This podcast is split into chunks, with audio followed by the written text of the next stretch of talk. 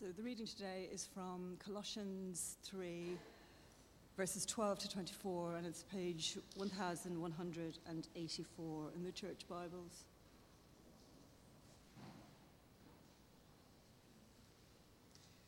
Therefore, as God's chosen people, holy and deeply loved, clothe yourselves with compassion, kindness, humility, gentleness, and patience. Bear with each other and forgive, forgive whatever grievances you may have against one another. Forgive as the Lord forgave you. And over all these virtues, put on love, which binds them all together in perfect unity. Let the peace of Christ rule in your hearts, since as members of one body you were called to peace. And be thankful. Let the word of Christ dwell in you richly as you teach and admonish one another with all wisdom, and as you sing psalms, hymns, and spiritual songs with gratitude in your hearts to God. And whatever you do, whether in word or deed, do it all in the name of the Lord Jesus, giving thanks to God the Father through him. Rules for Christian households. Wives, submit to your husbands as it is fitting in the Lord. Husbands, love your wives and do not be harsh with them. Children, obey your parents in everything, for this pleases the Lord. Fathers, do not embitter your children, or they will become discouraged.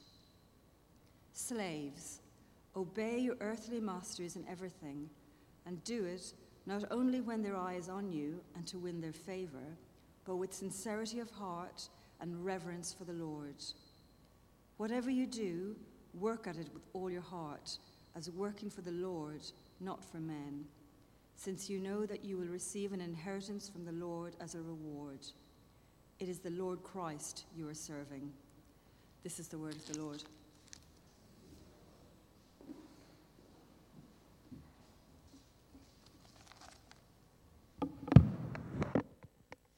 Good morning. If you'd like to keep um, the Bibles open in front of you.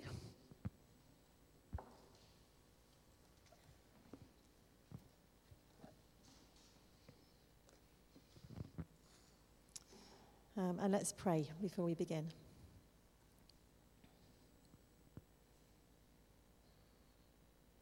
Father, thank you for this time.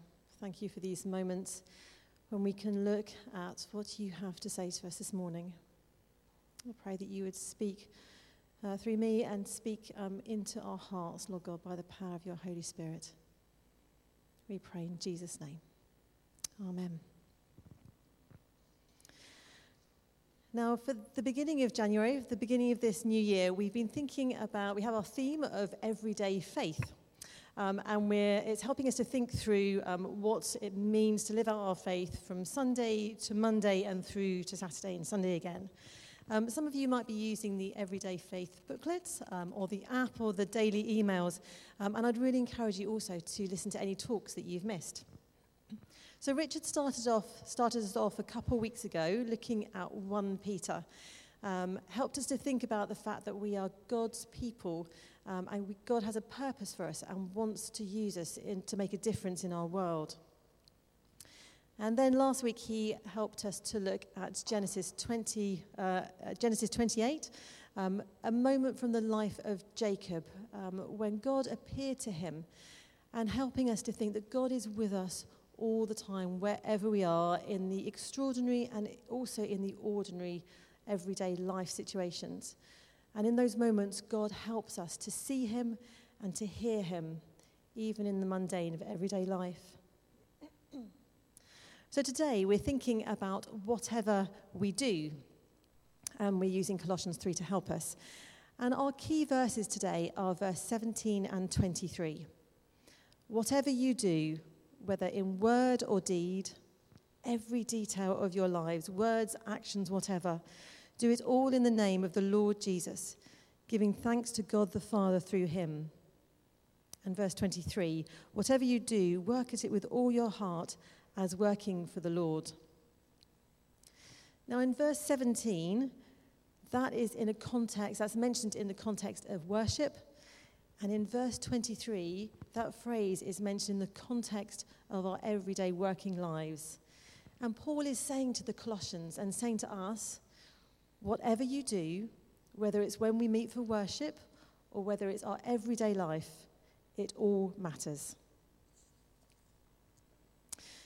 Now, you've probably noticed in the reading that uh, the Colossian Christians' lives were not the same as ours today. And unfortunately for my husband, I'm not going to go into details about what it means to submit to our husbands. Um, I should also perhaps then talk about how husbands should be passionately loving their wives. Um, but we've only got 20 minutes this morning, and I think that might dis- dis- detract us from the main point. Um, suffice to say that our lives are very different. Um, so Paul was talking um, about slaves and masters, um, which obviously we think very differently about today, um, and talking about a different context for husbands and wives um, that would have had very different expectations in their relationship. Um, so that's all I have to say today. we'll talk about it when we get home. anyway, even if um, their lives are very different to ours, um, there is a principle which is the same. And it's the same for us as it was for them. If we love Jesus, then whatever we do, um, should be a reflection of our love for him and it should be out of worship. If we love Jesus, whatever we do should be a reflection of our love for him and should flow out of our worship. This love and worship for Jesus should be reflected in how we behave with our relationships with others, starting in our homes with our spouses and our children, as well as within our workplaces and our neighborhoods. Paul said to the Colossians, he says to us, we're not to have a sacred and secular divide in our lives. What we do on a Sunday, what we talk about to God in our own worship and our own prayer times, is to influence and impact every moment of every day, however big or small an impact you think, what, um, you think your lives will make. Now, do any of you ever have the feeling that what you do in your life doesn't really matter, doesn't have a big impact? Maybe it's the three loads of washing you've got tomorrow morning. Uh, maybe it's the emails you need to reply to. Maybe you need to walk the dog. Um, maybe you're going to be sitting on the train for work. Maybe it's just cooking dinner. Do any of you ever think, does this really matter? I do. Um, but if these things don't really matter, am I not just wasting my time? But Genesis 2 says, The Lord God planted a garden in Eden, and there he put the man who he formed. The Lord God took the man, put him in the Garden of Eden to till it and to keep it. Now, if you've been reading the Everyday Faith emails this week, you might recognize that passage and also this really helpful um, few words, which I'll read for you. Work is a big part of what God created us to do. God's work of creation in Genesis produces order, provides food, generates joy, creates beauty, gives people the opportunity to develop the potential of his creation for his glory and the benefit of others. Similarly, our daily work is intended to imitate God in contributing to making our bit of the world more like the way God would like it to be for God's glory. So, doing the washing creates order, prevents disease, brings joy to the wearers, and perhaps a greater measure of beauty, and liberates them to do whatever God has given them to do that day and those are all things that are utterly in line with God's purposes. Our work matters to God, even down to ensuring a dog gets fed. Our work matters to God. Our work is for God's glory. But if we need another reason for our work mattering, we can also look to 2 Corinthians 5 when Paul tells us that we are Christ's ambassadors he says, We are Christ's ambassadors, as though God were making his appeal through us. We represent Christ to the world.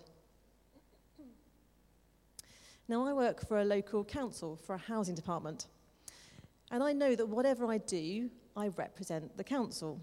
Whatever I say, whatever I write, um, whatever conversation I have, I wear an identity badge for the council. It also says that I'm an occupational therapist.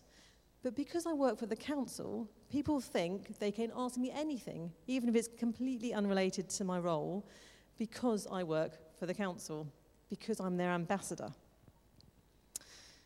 But additionally, as an occupational therapist, I represent my profession and I have to sign up to a code of ethics and professional conduct.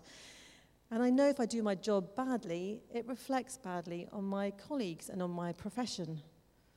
But fortunately, because I think being a housing occupational therapist is a brilliant thing, and because I love my job, I'm really passionate about being a good ambassador for my profession.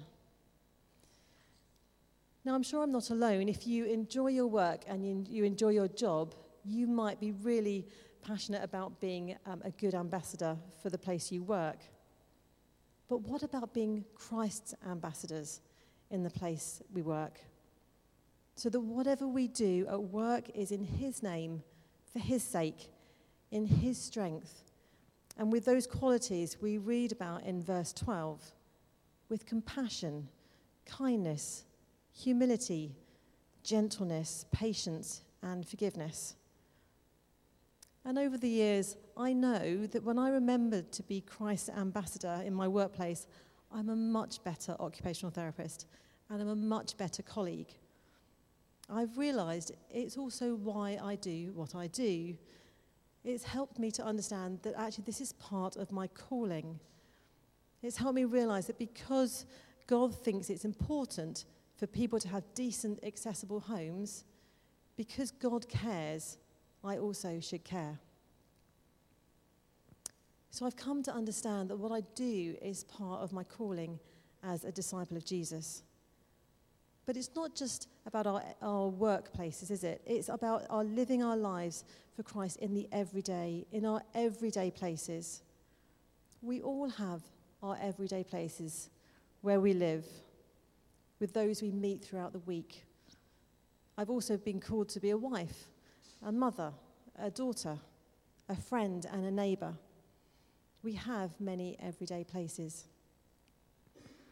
I wanted to make this morning a little bit practical, and at the end of the pews in the middle, you'll find a little card, like a little wallet side card. They're sort of on the middle aisle here. If you're sitting at the edges, you'll need to get up and you'll need to come and find one. Um, there are some pens and there's some wallet sized cards. and what I'd love you to do is on one side of those cards, I'd like you to jot down your everyday places.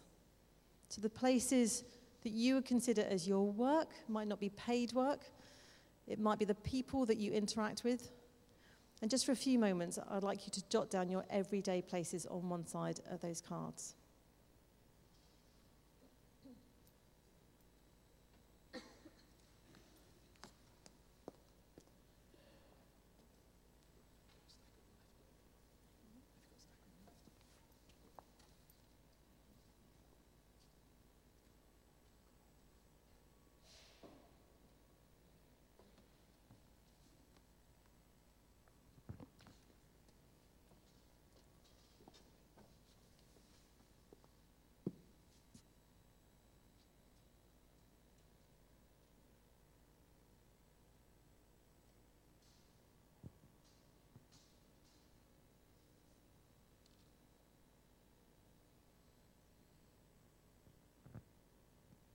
Okay?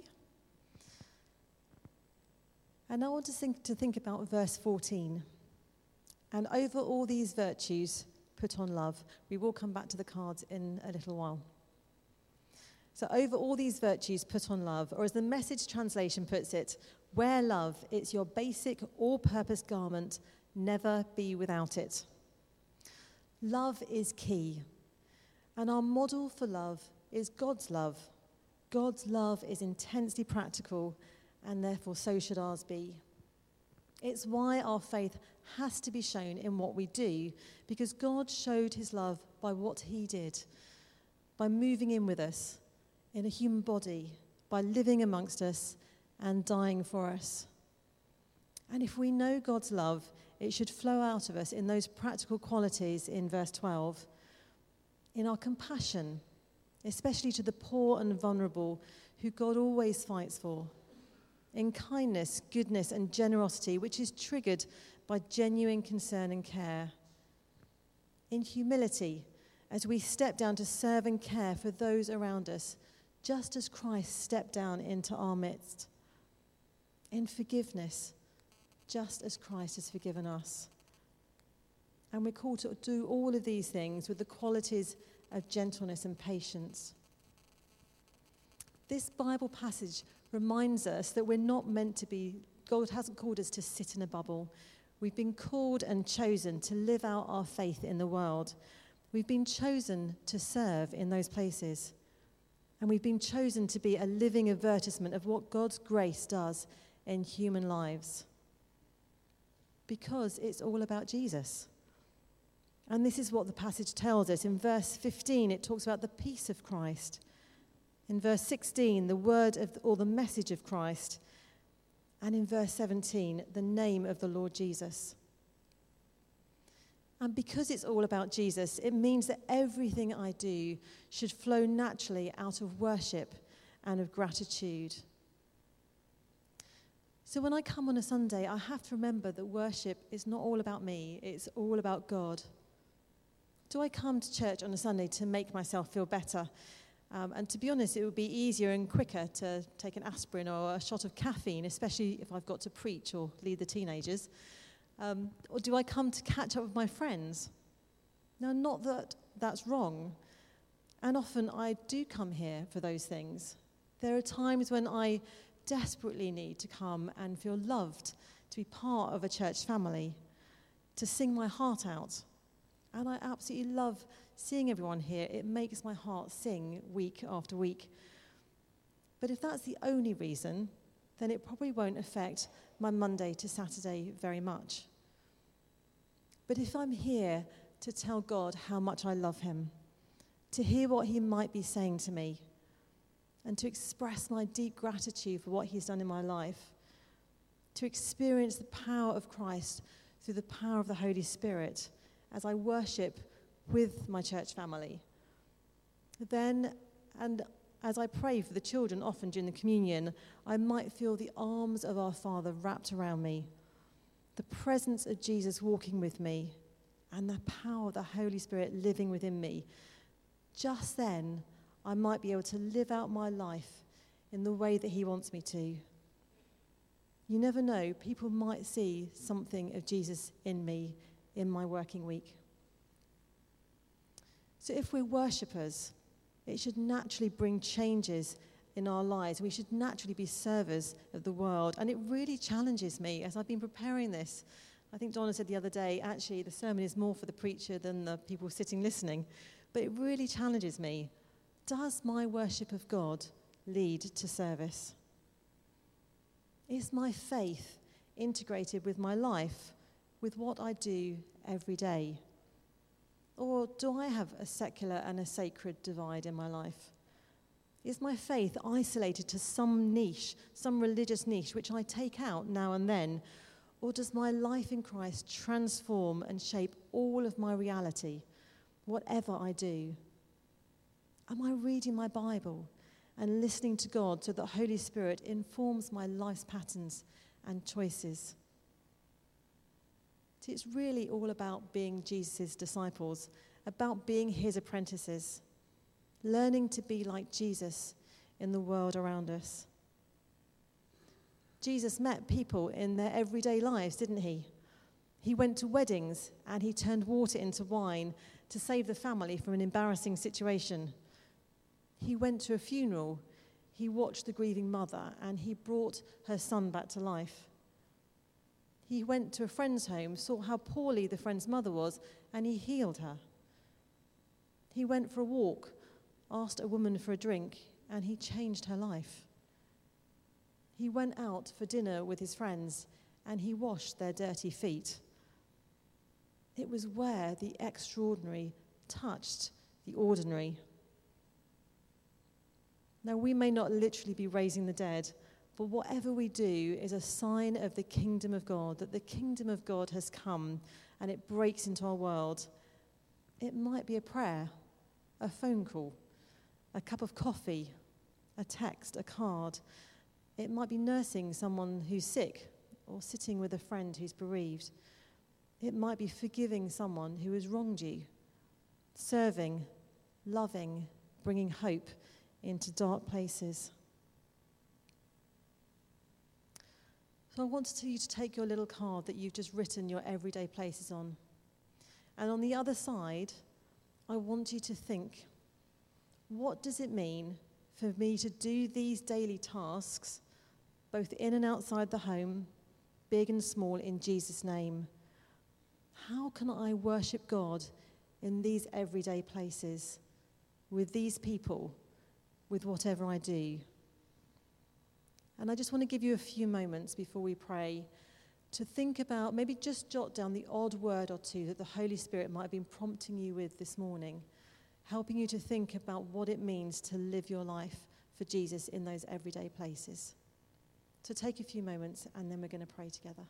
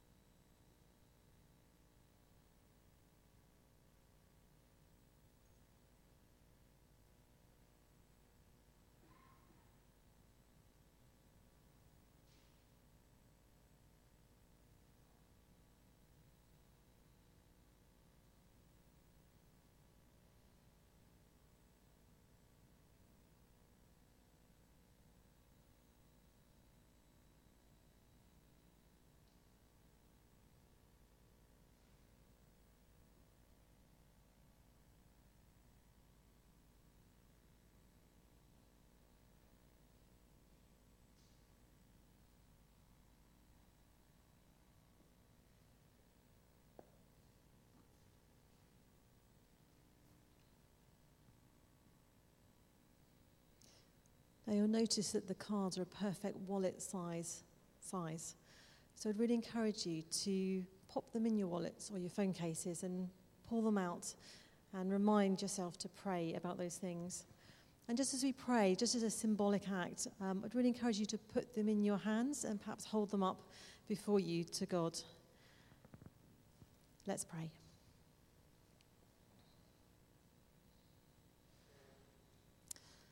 Father, we thank you for our everyday places. We thank you that many of these might feel like a gift. We are aware that some of them might feel like a burden. We pray for the people in these everyday places.